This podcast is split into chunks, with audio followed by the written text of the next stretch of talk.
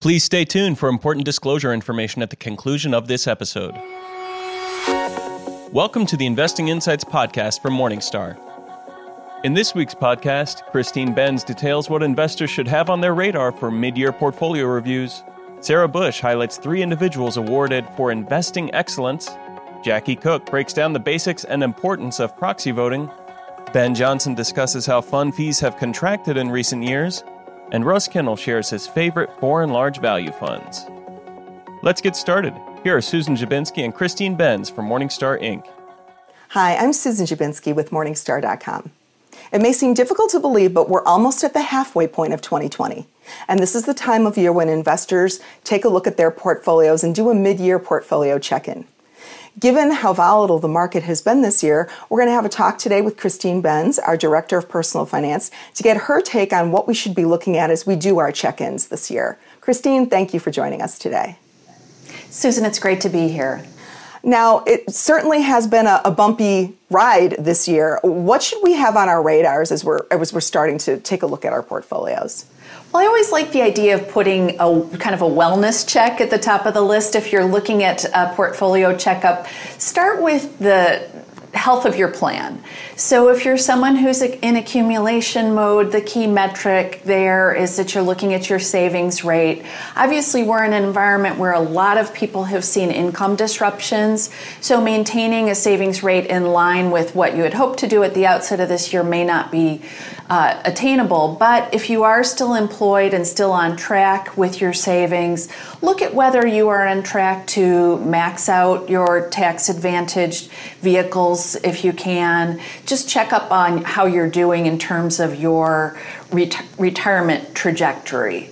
If you're someone who's already re- retired, the key metric of your plan's health is your withdrawal rate. And we have seen a great snapback in the equity market, so a lot of portfolios have made a great comeback as well. That means that um, perhaps the warning lights aren't necessarily flashing in terms of reducing withdrawals, but I think retirees want to be mindful of that idea, especially if they're just embarking on retirement. And the key reason is that we've seen yields drop really low on bonds and certainly on cash. And that means that the raw materials for balanced portfolio returns may not be that great over the next decade. So check your withdrawal rate. Uh, we did an interview with Wade Pfau, who is one of the gurus in, in retirement research and on uh, retirement withdrawal rates specifically and he argued that 3% as a starting withdrawal rate is safe for new retirees. Take a look at where you are coming out in terms of your spending so far, six months into the year. And uh, the next step you recommend is that people take a look at their asset allocation, specifically at their allocation to sort of those safer, more conservative investments. What should we be thinking about here? Absolutely. It's a great time to check up on your portfolio's cash reserves, your liquid assets that you could draw upon in a pinch. We've certainly seen in stark relief through this crisis where people have had income disruptions, income losses, they've lost their jobs. So, for people who are still in their accumulation years, it really is well worth checking to see how you're doing with respect to your emergency fund. The standard rule of thumb has been three to six months worth of living expenses that you have parked in highly liquid assets. I would say for some workers, maybe contract workers, people working in the gig economy, we see through this crisis how that should probably be a larger number for a lot of households. So check up on your cash reserves. If you're someone who's retired, you need cash too. I would argue that uh, retirees should think about having a a couple of years worth of portfolio withdrawals parked in safe assets. The idea is that if it's not a great time to withdraw from stocks, it's maybe not a great time to withdraw from bonds, you'll have your cash reserves that you can draw upon instead. So um, take a look at those cash reserves, make sure that you have those liquid assets. And pivoting a little bit now to those longer term assets, what should we have on our radars there? And are there any particular benchmarks or, or guideposts that we should be looking at? Here, I think our X ray functionality that we have on Morningstar's Portfolio Manager tool is really invaluable in terms of getting your arms around your total portfolio's asset allocation. So, take a look at that. If you have not made any changes recently or even for a few years, you may find that your portfolio is actually too aggressive given your life stage, especially if you're someone who is within uh, uh, maybe a decade of retirement or certainly someone who is within a few years of retirement. You do need to de risk the portion of your portfolio that you expect to spend from soon. So take a look at that asset allocation using X ray. You might use a target date fund, especially if you're a younger accumulator, to try to make sure that your asset allocation is in the right ballpark. For younger investors, they probably will find that target date funds are recommending 80, 90% in equities, and certainly if they can withstand the volatility that comes along with a higher equity allocation, they should be up in that very high range of equity exposure, mainly because bond yields are really low today, and that foretells pretty poor returns from bonds over the next decade.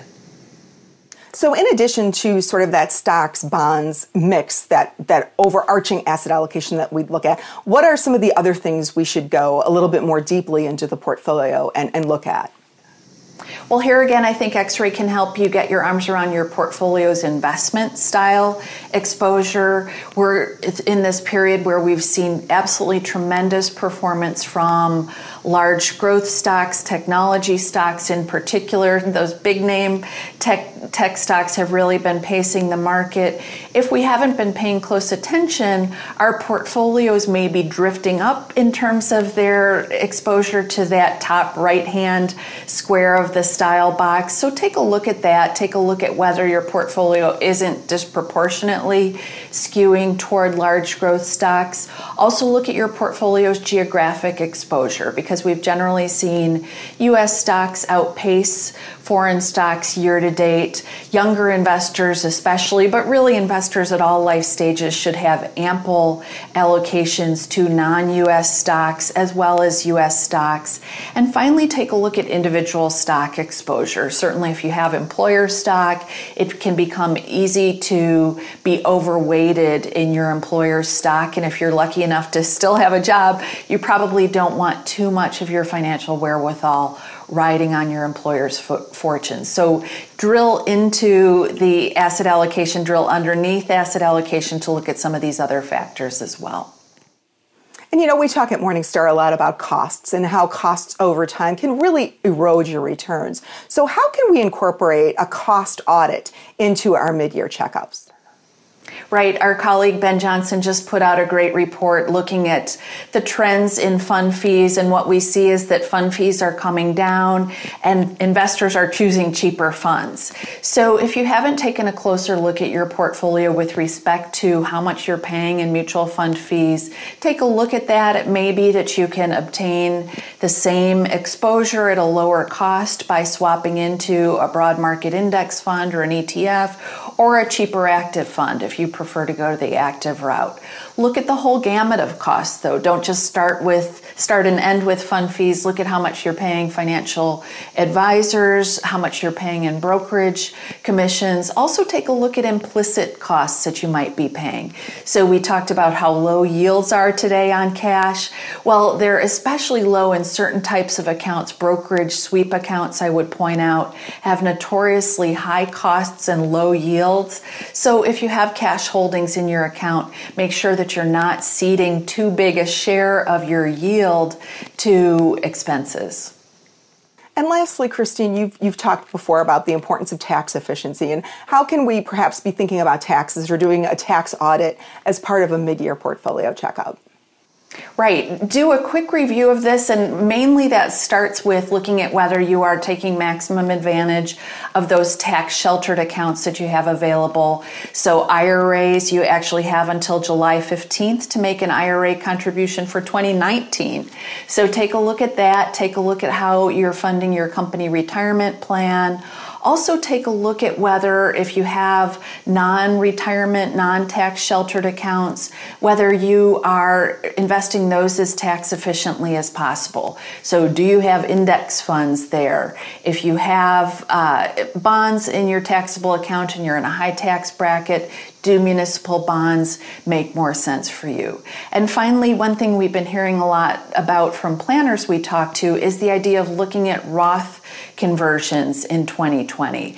I would say retired investors who don't have to take their required minimum distributions this year are particularly good candidates for taking a look at whether conversions might be in order, might make sense for them. That particularly makes sense for people who have IRA assets they, that they don't expect to spend during their lifetimes where they're saving in those accounts mainly for those for their heirs. In that situation, get some tax advice and see whether converting part of those assets might make sense for you. Christine, thank you so much for the concrete steps that we can take to make sure our portfolios are on track mid year. We appreciate your time. Thank you so much, Susan. I'm Susan Dziubinski with Morningstar.com. Thank you for tuning in. Six days a week, we deliver the latest news for investors. Just say, Alexa, enable the Morningstar skill, or visit morningstar.com slash Alexa. Now, Christine Benz from Morningstar Inc. and Sarah Bush from Morningstar Research Services. Hi, I'm Christine Benz for Morningstar. Morningstar recently named the winners of its Awards for Investing Excellence, selecting three winners in three categories. Joining me to discuss the award winners is Sarah Bush. She's Morningstar's Director of Manager Research for North America. Sarah, thank you so much for being here. Thanks for having me, Christine. Sarah, let's start by discussing the thesis behind these awards. What are you and the team trying to do by making these awards each year? Sure. So, what we're looking to do is to recognize extraordinary investors, recognize commitments to shareholder best interest, and also those who have been willing to differ from the consensus. The awards, uh, the first two awards honor portfolio managers, and the first is the Outstanding Portfolio Manager Award. You can think of this as a Lifetime Achievement Award. We're looking to honor a manager who has really produced exceptional results for investors over the long haul. The second award to portfolio manager is the Rising Talent Award. So here we're looking for someone who is earlier in their career, a manager who has less than seven years of experience, um, who's already shown um, exceptional promise and generated strong results, but kind of looking ahead to their promise as they go through their career. The final award is our Exemplary Stewardship Award. And here we really are looking at the asset manager. Um, and we really want to identify asset managers who've shown you know, an unwavering focus on investor interests, um, which is very important as we kind of look at our methodology and understand what drives good fund performance over time. So let's take a look at the Exemplary Stewardship Award. There were three nominees for 2020. They included T. Rowe Price Capital Group, which is the parent company of the American Funds, as well as Dodge and Cox. Let's talk about the award winner in this category. So the award winner is T. Rowe Price, and we've awarded um, this this honor to T. Rowe Price to recognize its strong investment culture that's allowed to, to flourish in a very difficult environment for active managers. Um, T. Rowe Price is an equity powerhouse um, and also has bought, built a very strong target date franchise. Investors in its funds have benefited from long tenured managers. They've been very thoughtful about manager transitions, managing capacity, um, and and just you know in, investment um, alongside investors, along share, alongside shareholders. One of the stories that came out um, as we were talking about T. Rowe Price, which I thought was really interesting, is that David Giroux, who is a portfolio manager and head of investment strategy at the firm, recently led a firm-wide initiative to look at how um, how to improve the life of analysts. And this is a firm that has, you know, one of the things we think is really impressive about it is it really does have this very deep analyst bench. So we went out and spent a huge amount of time talking to people across the firm, and came out of that experience with some very concrete measures. Um, a couple that our analysts have told us about are, you know, finding ways to find deep thought time during the day so you're not, you know, just when you're disconnected from um, email and from other potential distractions, and also just sort of solidifying expectations around, you know, what needs to go in an analyst note and how analyst and portfolio manager interactions happen. So that's just an example. You know, this is a firm that has really innovated, puts a very high emphasis um, on that investment culture and getting it right, and really to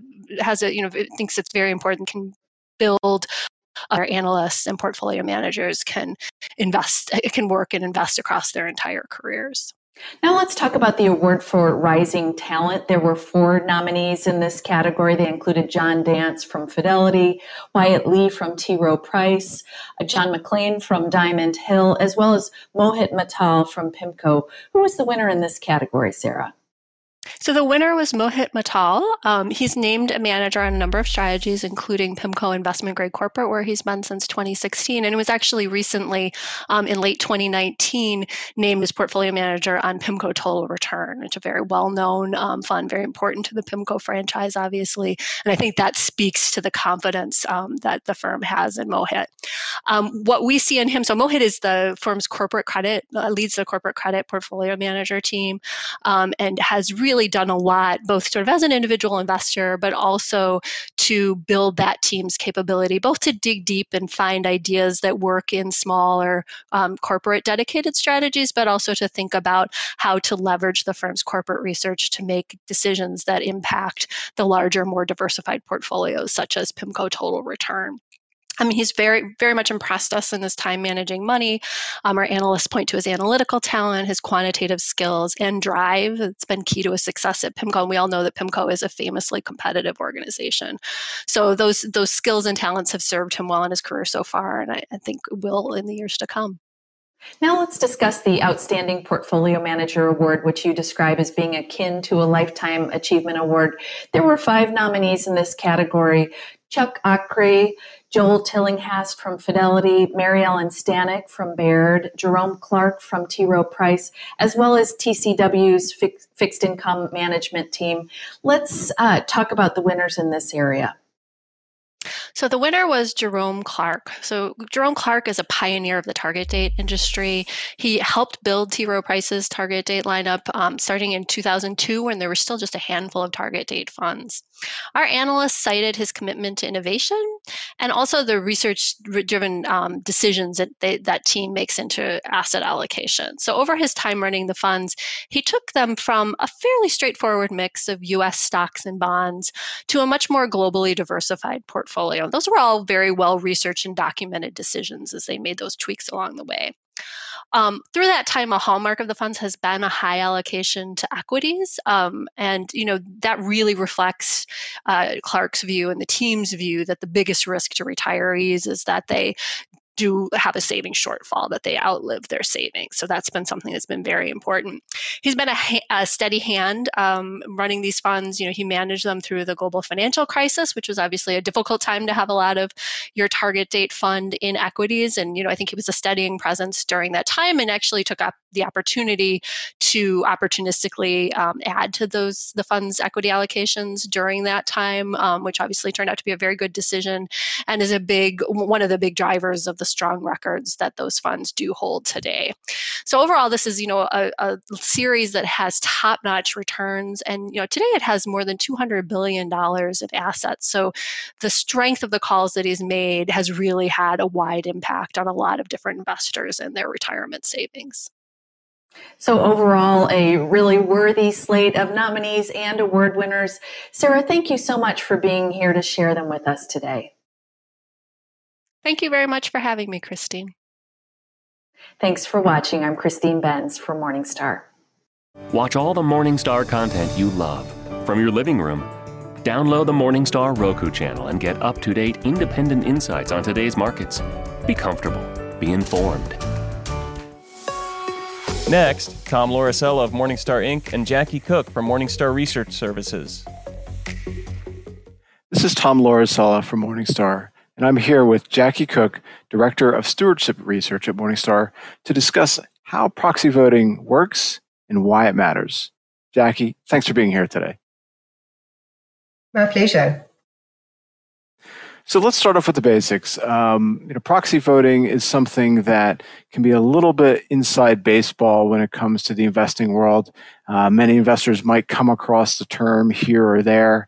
Um, at the same time, it's something that, uh, even if it's not the most common term among uh, individual investors, that is becoming more and more important in the investing world at large. So, um, why don't we start off by just explaining a little bit about how proxy voting works and what it is? Proxy voting gives investors voice. Um, it gives them a say in the governance of companies in which they invest in their portfolios. Um, most classes of equity shareholding um, give investors some sort of voting rights, and these rights can be used um, to cast votes on proxy ballots that um, companies issue before annual and special meetings. And typically, these ballots contain a variety of items that help investors shape corporate governance and strategy at the companies. So, proxy voting is, uh, could it just be simply another way to say that as a shareholder in a stock, um, you're able to vote um, and how that company is run? Is it really just as simple as that, even if the word proxy might be a little confusing? Yeah, so the word proxy really is, um, you know, it's a it's the default. So very few shareholders show up at the annual general meeting in person to cast their votes. They usually cast their votes by proxy, by mail, or online. And so the term proxy voting is really the default term for shareholder democracy, I guess. Got it. So if I invest through mutual funds, uh, how does proxy vote, voting work there? I don't um, actually own these stocks uh, in my own account. Um, I probably don't get the, these, I'm not going to be actually getting these ballots mailed to me. Um, how does it work in that case? Well, yeah, so that's a good question because as a fund shareholder, you don't actually hold the vote. Um, your fund holds the vote and votes and casts that vote on your behalf. Um, and your fund is obligated to cast that vote in your best interests um, as a fiduciary. Um, so often what happens with funds is, well, voting is actually a strategy that's set more at the um, at the fund provider level, at the asset manager level. So individual funds in which you invest, their voting strategy will align more with the voting position of the of the asset manager offering that um, fund sorry, I should just point out, you know, with, with respect to index funds, um, the the degree to which individual fund managers will have um, and will have sway over that vote is is um, far reduced because voting strategy is typically much more centralized. So the key here is that when I own a mutual fund, the mutual fund company is casting those votes uh, on my behalf and on my interest um, and and so if I have if I'm an investor um, with a particular point of view on anything, it, it's really going to be in the fund manager's hands. Um, it's their it's going to be their view on how to handle a particular situation at a company. That's right. So, how about if you give us some examples of uh, proxy voting resolutions that uh, can hopefully uh, shed a little bit more light on uh, what this term means? Right, on how shareholders are able to have an impact on corporate governance. So, you know, if you take a proxy ballot, let's take just a typical proxy ballot that would be issued prior to an annual general meeting of a large public company. That ballot uh, probably contains around 15 items, uh, 10 of which would be, you know, approximately 10 of which would be um, electing the directors of the, uh, the board of directors. Um, usually, companies um, offer investors an advisory vote on executive compensation, um, and and on every annual general meeting ballot, you'll also see an item that um, gives investors an opportunity to ratify the selection of the auditor for the following fiscal year. On many large um, public company ballots, you'll also see items that are placed on the ballot by shareholders. Um, and these are items that more specifically get to the governance of environmental and social risks at the company. So, whereas um, you can shape corporate governance by voting across um, the board of directors um, and voting uh, a thumbs up or a thumbs down on executive pay, um, the, uh, the ability of shareholders to file shareholder resolutions and have those appear on the corporate ballot really helps shareholders shape the, um, the conversation around corporate governance and the governance of environmental and social risks. So, um, in, uh, investors may have now heard the term sustainable investing.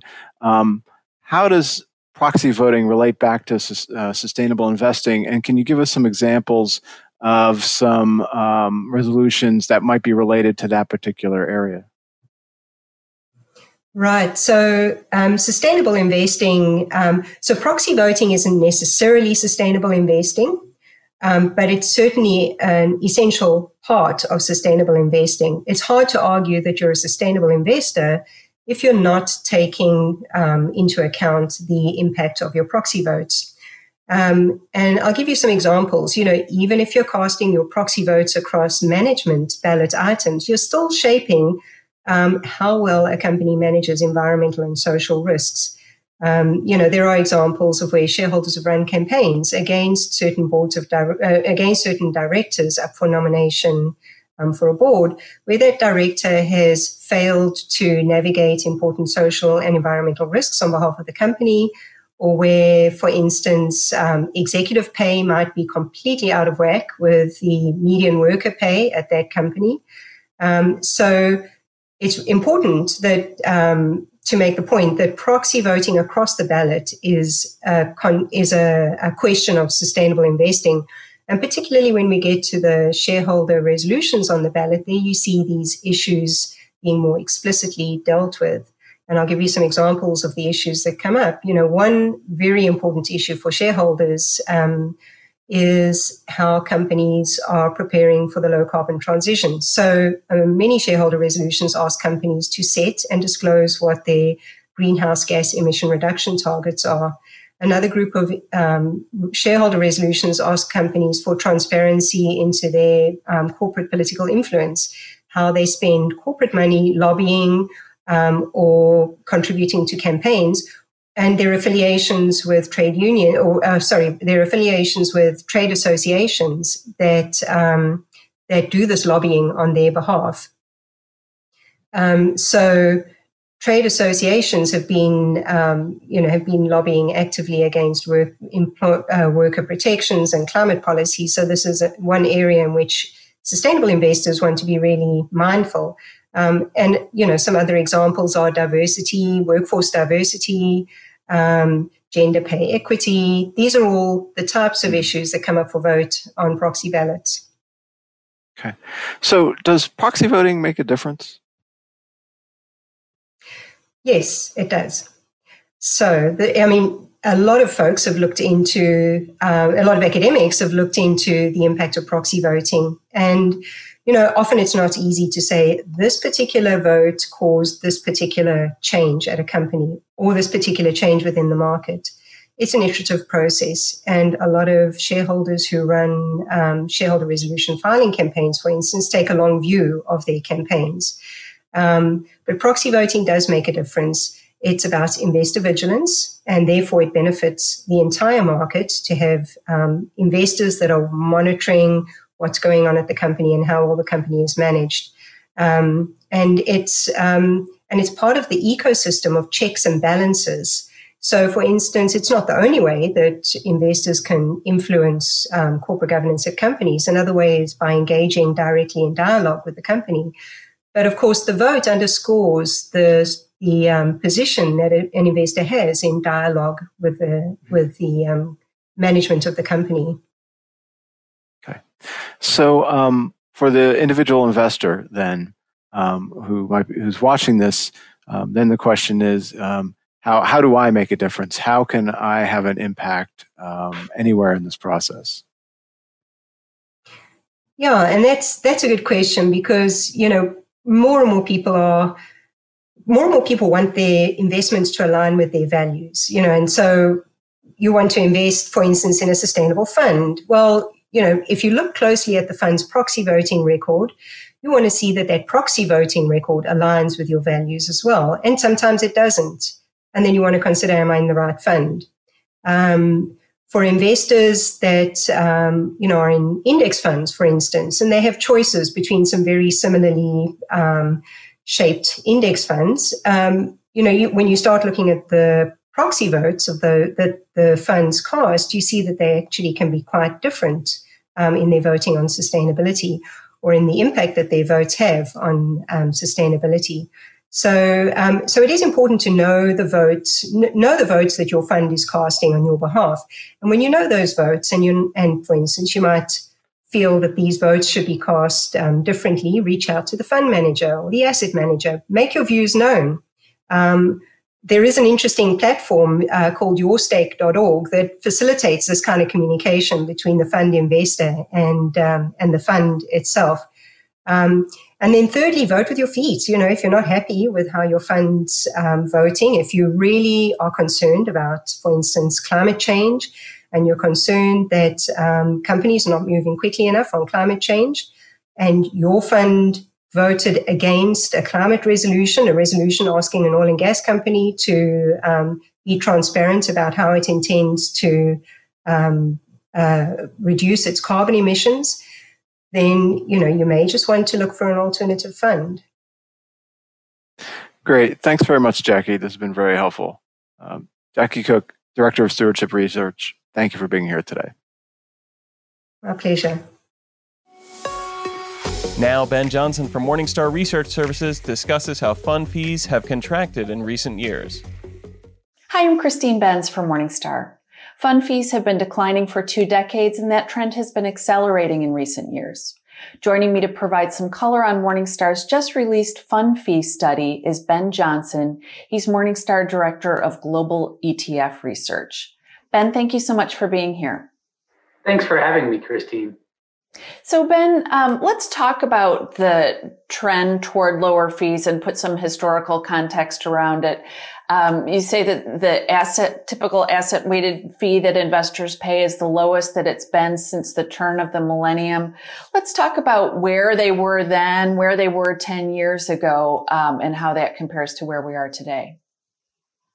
Well, if you look at the asset weighted average fee across all funds in 2019, it stood at 0.45%. And that is nearly half of what it was going back two decades ago. It's 38% lower than it was going back just one decade ago. So while this is a trend that's been in place now for about 20 years, it's really accelerated. It's gathered a head of steam over the course of the past 10. Okay. So you look at average asset weighted fees and there are really two components to that. One is that the, it's the fees that funds are charging, but also investor choice. And so let's talk about what has been the bigger driver of this trend toward lower asset weighted fees? The biggest driver is, has been investor choice. It, it's been a very democratic process. Investors of all stripes have been voting with their investment dollars and allocating more of those at the margin towards lower cost funds or lower cost share classes. Now, if you look underneath the surface of the broader trend, there's some smaller trends afoot that you know have, have helped this to, to gather momentum. Uh, one of those, I, I think, very importantly, is an evolution we've seen in the advice space.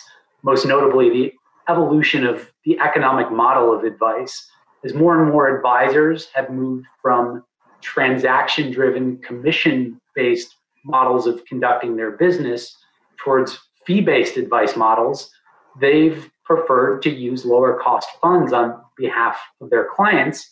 They've also been generally preferring to use lower cost share classes, share classes that don't have embedded in their fees some component that goes to compensating the advisor and, and not necessarily the portfolio manager or the asset manager that's manufactured that investment product. The other important trend we've seen is, is the evolution of the retirement savings space. And increasingly, what you see is that many Americans in their 401k plans are opting into a default option that oftentimes is a target date fund that's made up of very low cost index mutual funds, which now comprise the majority of all target date uh, fund retirement assets. So the, these two big trends, uh, one in the advice space, the other in the retirement space, I, I think are, are, further adding fuel to just a, a general widespread adoption of, of investors preferring low cost funds. And a lot of that has to do with the fact that, that the cat's out of the bag, that investors more broadly are realizing that every penny they pay out in fees is a penny that goes to someone else and doesn't compound to their own benefit between now and, and whenever they are um, you know, going to, to withdraw those funds to spend against their long-term goals.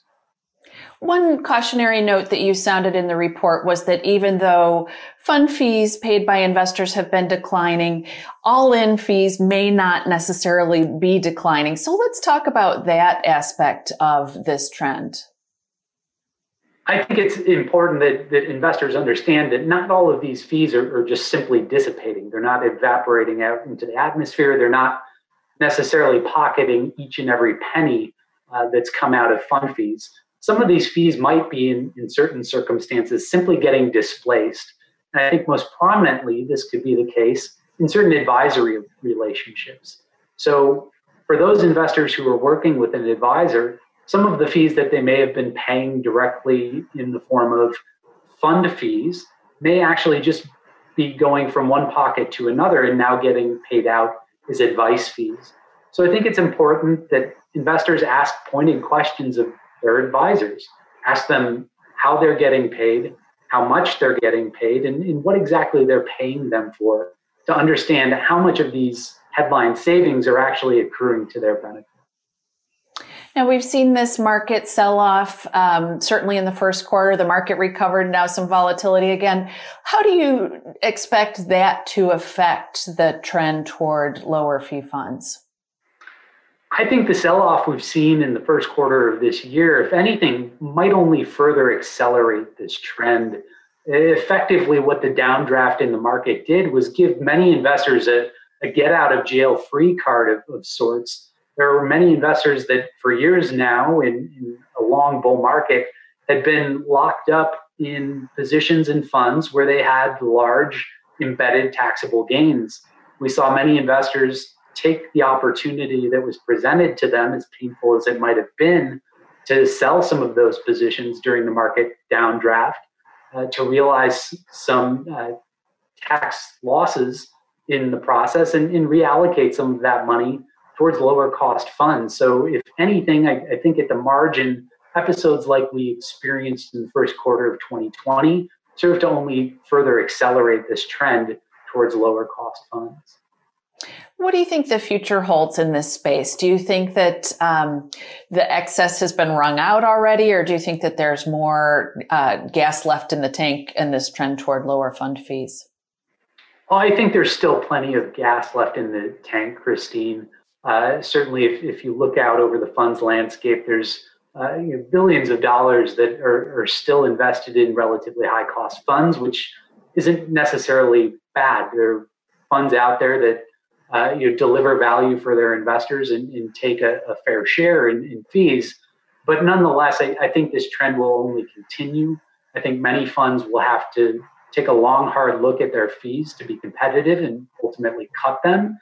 And what we're seeing also is that uh, more and more asset managers are experimenting with a variety of different things. On, on the one hand, we're seeing experimentation in the form of different fee structures be those performance based fees, or in some cases, more recently, uh, effectively a, a, loyalty fee program whereby fees will ratchet lower for investors each year that they hold uh, a given fund. On the other hand, we're seeing asset managers experiment with new formats. Uh, notably, this year we've seen a raft of new launches of actively managed, non transparent ETFs, uh, which are much more fee efficient and potentially much more tax efficient than traditional open ended mutual funds. So I, I, think the trend that's been in place now for the past two decades will only continue. And I think the asset management industry will continue to evolve. And I think net net, the benefit will to continue to accrue to investors is asset manage, asset management firms compete for their hard-earned savings. Uh, in, investors have a lot to celebrate. Okay, Ben, lots of data, lots of research packed into this report. Thank you so much for being here to discuss it with us. Thanks for having me. Thanks for watching. I'm Christine Benz for Morningstar. Expand your investing horizons and look to the long view with Morningstar's new podcast, The Long View. Join hosts Christine Benz and Jeff Ptak as they talk to influential leaders in investing, advice, and personal finance. Search for and subscribe to The Long View today. And lastly, here's Russ Kinnel from Morningstar Research Services. Hi, I'm Christine Benz from Morningstar.com. For investors looking to reposition their portfolios after a strong rally in U.S. growth stocks, a couple of themes stand out foreign stocks and value. Joining me to discuss why those areas might be worth a look, as well as to share a few picks that converge around those themes, is Russ Kinnel. He's Morningstar's Director of Manager Research. Russ, thank you so much for being here. Glad to be here. So, Russ, let's kind of take these one by one, um, starting with value. Value, of course, has been under a cloud for the better part of a decade. Why should investors make sure that their portfolios have at least some exposure to value stocks? Yeah, I think uh, value looks terrible right now. Anyway, you slice it, uh, the the gap, particularly between small value and small growth, but even large value and large growth, is enormous. Uh, and obviously, there's some good reasons for it. So, for instance, the the companies like Amazon and Google are just taking away businesses left and right. Really, you think about retailers and the value side fighting with Amazon on the growth side, and we know who's winning that. Uh, as well as uh, now we have a recession on, and that means uh, value stocks tend to be much more economically sensitive. You think about a lot of manufacturers as well as banks, uh, and and so uh, they're all having a hard time. And really, from the last bear market back in 09, growth has just crushed value. So uh, it's it's it's in a way it's a hard case to make, but that's also as a contrarian, you can also say, well, that's the reason you should have some is that we know these things are cyclical, and historically, value has actually done a little bit better than growth. And I wouldn't bet the ranch that that's going to happen, but as you imply, it doesn't make sense to completely avoid it because there are other times when value has done much better than growth. Uh, if we go back to some other bear markets and some other rallies, value often has had long runs against growth. And so uh, when you think about diversification, that's the whole point is you want to have these different elements that do well at different times. So I don't think you want to give up on value. And how about foreign stocks? That's been a tough case to make for investors about why they should keep the faith in maintaining a globally diversified portfolio. But let's talk about your perspective on that issue. Yeah, I think it's another area where uh, you go in these cycles, and, and the US has done better than most foreign markets uh, lately. And then, of course, on top of that, uh, the foreign markets sold off with the US markets in February and March. So people might say, well, there's no point to diversification if they're all going to go move the same. Uh, but again, over the long cycles, we see foreign do- often does do better than the U.S. So I don't think it makes sense to avoid uh, foreign. If you think about uh, some of the great global brands, some of the great global companies, some of those are foreign. You think about some of the really strong growing economies like in China, and do you really want to avoid those? I, I don't think you should. Uh, so again, I think it makes sense to have some in foreign. So, for investors who want to make sure that they have exposure to these two unloved areas, you brought a few picks that bring both foreign stocks and value together. So, some foreign value leaning uh, stock funds. So, let's start with the first one that's Causeway International Value. It's gold rated. Performance doesn't look that great, uh, certainly year to date, but you and the team have liked it for a long time. Let's talk about kind of the thesis for this fund, Russ our, our basic thesis is uh, good people, good strategy, but a strategy that's been out of favor for a while, and that's why you see poor performance. Uh, Harry Hartford and Sarah Ketterer have been running this strategy for a long time, and the long-term record is good, and they had a good record uh, at a previous fund. But the more recent record here is is not good. Uh, but I think uh, they've got a, a, very disciplined value approach that I think just really uh, works well for long haul. And when value and foreign equities do come back, uh, I think this fund has a lot of potential. Okay, so this is one I know that has historically downplayed emerging markets equities. Is that still a case? Still the case? That's right. Uh, they have the unusual feature of uh, avoiding emerging markets in this fund, which uh, makes it a little bit different uh, from your typical foreign fund, which might have uh, 5 to 10 or 15% in emerging markets. So if you do go for this fund, you're going to want to find a, a dedicated emerging markets fund to add your portfolio, most likely. Okay. Um, let's talk about Dodge and Cox International Stock, also gold rated uh, foreign stock fund uh, in the international large cap value category. Let's talk about why you and the team like this one. That's right. This is another one where uh, it's probably a hard sell because the, the record's not been great. Uh, but really, all the fundamentals are there for this fund.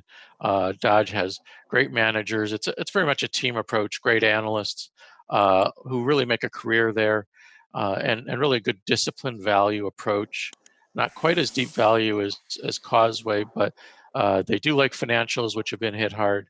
Um, but but long term, this is just a very good fund virtually all the managers have a, a million dollars or more of their own money in the fund. And so I think really an appealing fund, nice low expense ratio, which I love in an actively managed fund. Uh, so a, a lot of appeal outside of the recent performance. One thing I noticed with this fund, Russ, is that it has a really nice yield. And I know a lot of people, especially retired folks, like yield. Is that a reason to investigate uh, foreign stocks? Are the yields sometimes more attractive? Oh yeah, especially after this sell-off, you do right. get a good yield. Um, so I don't think you you don't want to go out and screen on the highest yielding foreign equity funds because that would be uh, a really bad idea. But I do think it is a nice, appealing way to add a little income, especially now when a lot of uh, your core bond fund yields have, have declined significantly, especially anything with government. So it's a nice way to, to add a little bit of income. Obviously, you have to recognize that unlike those core bond funds, you've got a lot of uh, risk involved, and this is a long-term investment. But I do think it is an appealing way that to get some income that people have probably overlooked. Okay. Your last pick is T. Rowe Price International Value. In contrast with the first two, which I think we've talked a lot about over the years, this one um, may be a little less familiar. Let's talk about the thesis for this bronze rated fund. Oh yeah, it is. It is a different story here. Uh, it's bronze rated, not gold, and it's uh, only recently upgraded to bronze from neutral. Uh, the reason is uh, T. Rowe was kind of in portfolio manager limbo for a while with this fund, uh, as they brought in some interim managers and said they weren't sure who was going to run it long term. And then they broke from the T Rowe mold. They hired Colin McQueen uh, from outside uh, of T Rowe.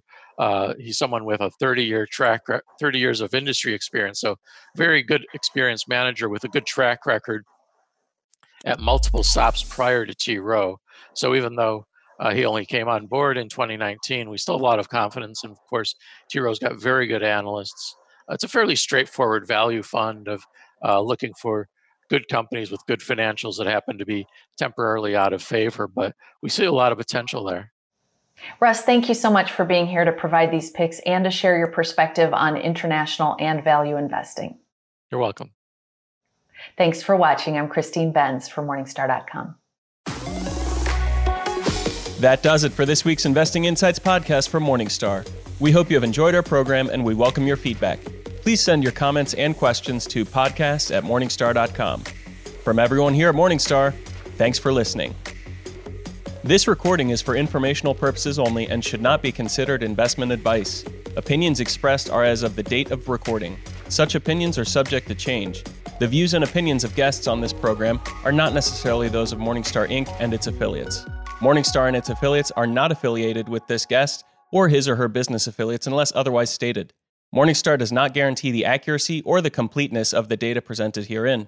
The podcast is for informational purposes only and should not be considered tax advice. Please consult a tax and or financial professional for advice specific to your individual circumstances. Morningstar Research Services LLC is a subsidiary of Morningstar Inc. and is registered with and governed by the U.S. Securities and Exchange Commission. Morningstar Research Services shall not be responsible for any trading decisions, damages, or other losses resulting from or related to the information, data analysis, or opinions or their use. Past performance is not a guarantee of future results. All investments are subject to investment risk, including possible loss of principal. Individuals should seriously consider if an investment is suitable for them by referencing their own financial position, investment objectives, and risk profile before making any investment decision.